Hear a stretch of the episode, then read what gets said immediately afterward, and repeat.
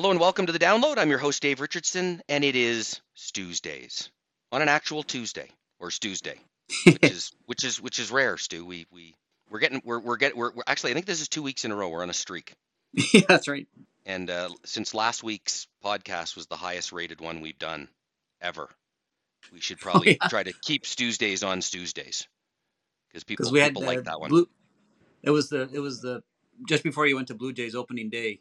You, you pulled down the podcast, right? That was the that was the big combo last week. Dou- double header, so to say, right? D- d- double header. I mean, that's what a lot of there. There's you know across Canada, there's one thing that's pretty consistent. People love the Blue Jays and people love Tuesdays.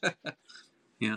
But uh, but we and it, it it also was I think the shortest one we've done in a while too. So that might have been that might have actually been the uh, the, the the reason behind the, uh, the the popularity of the piece. People like brevity. People like brevity. So let let's go long today, Stu, because we got uh, we got lots to talk about. We the the uh, earnings season coming, and and and one of the one of the interesting things about earnings season in, in the U.S. is you get the big banks, um, and and some of the smaller banks as well who report at the at kind of the front end of earnings season. And uh, of course, nobody knows the banks better than you. So so what did you see with between the the, the big and small banks, and just overall and uh, off off the earnings that were reported uh, from from U.S. banks? Well, we started off with uh, J.P. Morgan, and it was a very strong result. Um, uh, you know, kind of living up to the billing of of all the different uh, financial periods of time that J.P. Morgan's been through. But a great example, you know, it's something that we have across our portfolios. But when banks have multiple business lines, uh, you know, there's lots of different things that that come into play to create the earnings. And during periods of volatility, your trading numbers are quite large sometimes. Uh, when you're a big bank, you tend to receive deposits during periods of stress, which you know allow you to make some more money. And and uh, you know the display of of heft was uh, was certainly there on J.P. Morgan, and you know the other big banks have been you know generally similar, not not quite as good, but generally similar. In some of the regional banking areas, you know we've we've uh, yeah I wouldn't say the numbers have been necessarily bad, but we've seen a continuance of some of the things that you worry about going forward, which is you know their commercial real estate exposure is larger than as a percentage of their assets than than the big banks. And um, you know they saw a little bit more you know not so much that deposits left outright but what they call cash sorting. So they you know kind of went and found higher interest solutions which pressured some net interest margin. And you know just this ongoing discussion around what will the regulatory environment look like for these banks in the next two or three years. So you have lots of them uh, you know, in all likelihood, there'll be some form of consolidation to some degree. They play a very vital role in small and mid-sized business in the United States. Uh, you know, Canadian banks, you know, tend to go, you know, soup to nuts uh, when it comes to the Canadian economy. But uh, in the United States, like those small and mid-cap banks really take care of, of small and, and middle-sized business. So they're really important. But there's a couple of things that get in the way of, of, you know, kind of figuring out what their profitability will look like down the road. The first is, you know, some of this commercial real estate, Yeah. and they'll have to take some loan losses on it in all likelihood. Uh, the second is the regulatory environment. Uh, the third is what will their net interest margins look like. So there's a lot of, you know, a lot of, you know, things at play, and uh, the accounting rules make it a little bit difficult in the near term also to to merge them together. So, uh, you know, so we didn't really get any any conclusions on that front, but nor did we really expect them uh, in many respects. So, so Stu, what like when I, when I'm out and and I've I've, I've actually spent a time a lot quite a bit of time in Western Canada uh, over the last couple of weeks, and in, in smaller cities, and you know, this, this guy from Toronto comes in and they go, "Geez, what's what's going on in the in the big towers in Toronto?" You know, so you work in a big office building. Are people back at work? What's it what's it what's the environment like in downtown Toronto? And we could we could say the same thing about New York City or Chicago or any any any big city where you know, obviously COVID has had an impact. Not everyone's back the same way as before. And people just go, what's going to happen to commercial real estate if if things never do return to normal? And and and I guess that's that's some of the what you're talking about in terms of the risk that some of these smaller banks have in the US and really all banks would have some commercial real estate. But but is is commercial real estate something that we that we really should be concerned about? Um, well, uh, I got you like yes and no. Uh, like banks, you know, banks are you not not to say banks look uh, out for taking loan losses, but you know they build their businesses knowing that there's going to be some loan losses. So, uh, you know, even in the context, like if I if I uh, had made a mortgage against a building, say, you know, pre-COVID, uh, you know, Dave, like you bought a building for hundred dollars, I lent you sixty cents, so I lent you sixty percent of the value, and um, you know, maybe we thought that that business that that that building was going to cash flow, say, six dollars. So you know, six divided by hundred got you the this what they call a cap rate. So that's a six percent cap rate. You borrowed money from me. You you sixty percent of it, and forty percent was your equity. And you know maybe that six dollars of income has fallen to four. Right? So and then as a result also you know that new four dollars of income maybe it demands you know slightly higher return. So you know maybe on the on the four uh, you know people now want to you know i'm just doing this here as we speak um, uh, you know four they want a seven percent return with that four dollars of cash flow. So you know the value of that business for this moment in time has probably fallen down to the value of the mortgage.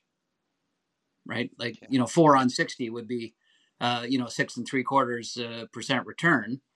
So uh, you know the bank is going to you know do a couple of things. They're either going to go back to the building owner and say uh, you have to put some more equity in and pay down some of your loan.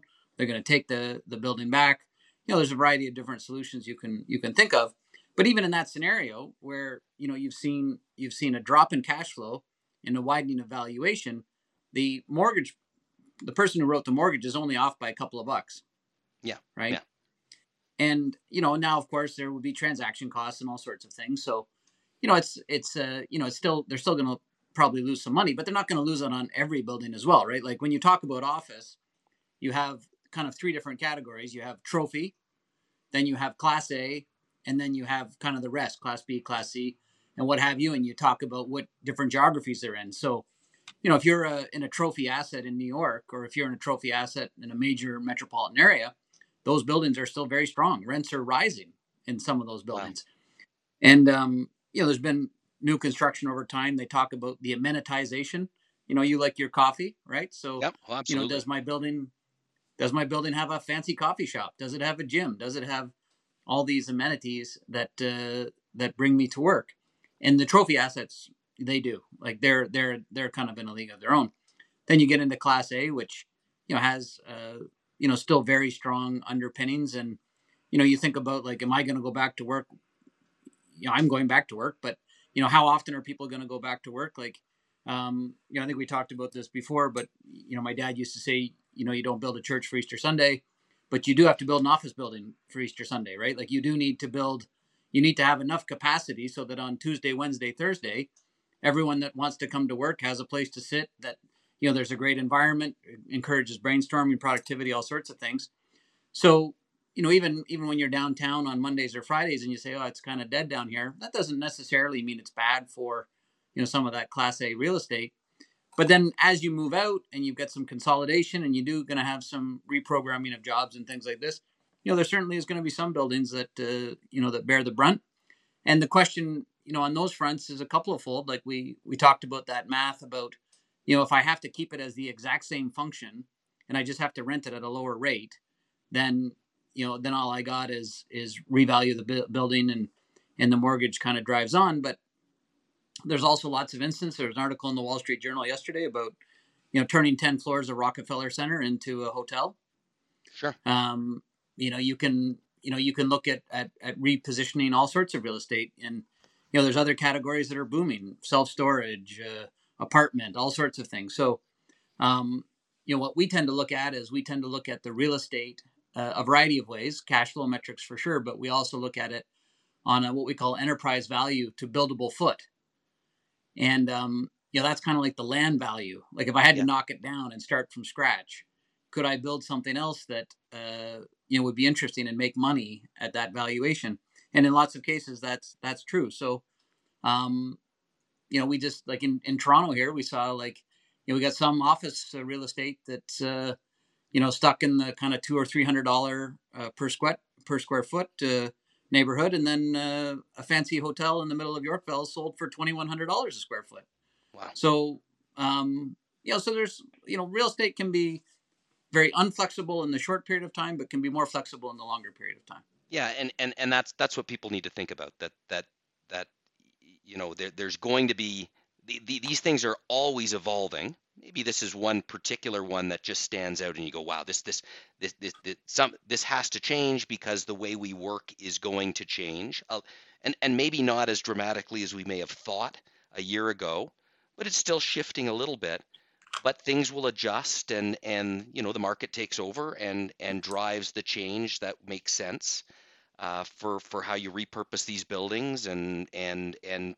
take advantage of the of, of the real estate the, the, the land assets you have um, by by rebuilding so it's it, it just it, it it's it's you know it's a concern and and there's going to be some some some change and shift but it's just too simplistic to say no one's ever going to go to work anymore all those buildings are worthless I believe so, yeah. Because yeah. you know, I think uh, like there's lots of good work done at home. There's lots of great work done in the office too. So, um, you know, I, I it does seem like hybrid is going to be the future. Yeah, and and and then uh, just want to uh, just just want to point out, Stu was uh, live on the podcast doing calculations with his financial calculator. That uh, that makes history. This is the only podcast ever where the uh, the guest star has uh, done a complex calculation on his calculator while talking and doing the yeah. podcast. So Stu, congratulations. You uh, you are a trophy building just for that. Well, on the one hand, my calculator is carbon neutral, it's solar. Oh, good. But uh, on the other hand, I don't know. I should be able to do four divided by sixty in my head. But you know, you make me nervous, Dave. I, I, I know there's a lot of pressure when you're when you're doing this and when you have an entire day named after you that's a lot of weight to carry on your shoulders, but you, you do it well. And this was uh, this was really interesting. I, I learned uh, I learned a lot about uh, again because I think I had too simplistic a view of how this evolves, and and and I think you you likely opened up a lot of people's eyes to uh, to to you know some the, the, the way this this this could play out, and and and a little disruption, but could end up being quite quite fine. And uh, there's a lot of smart people who are going to figure it out along the way there's definitely a lot of focus on it. There's no question. All right, Stu, we'll uh, we'll we'll shorten it up here uh, this week too, and uh, and we'll check in with you next week. I think we're going to talk about materials. Great, thanks, Dave. This recording has been provided by RBC Global Asset Management Inc. for informational purposes only and is not intended to be investment or financial advice.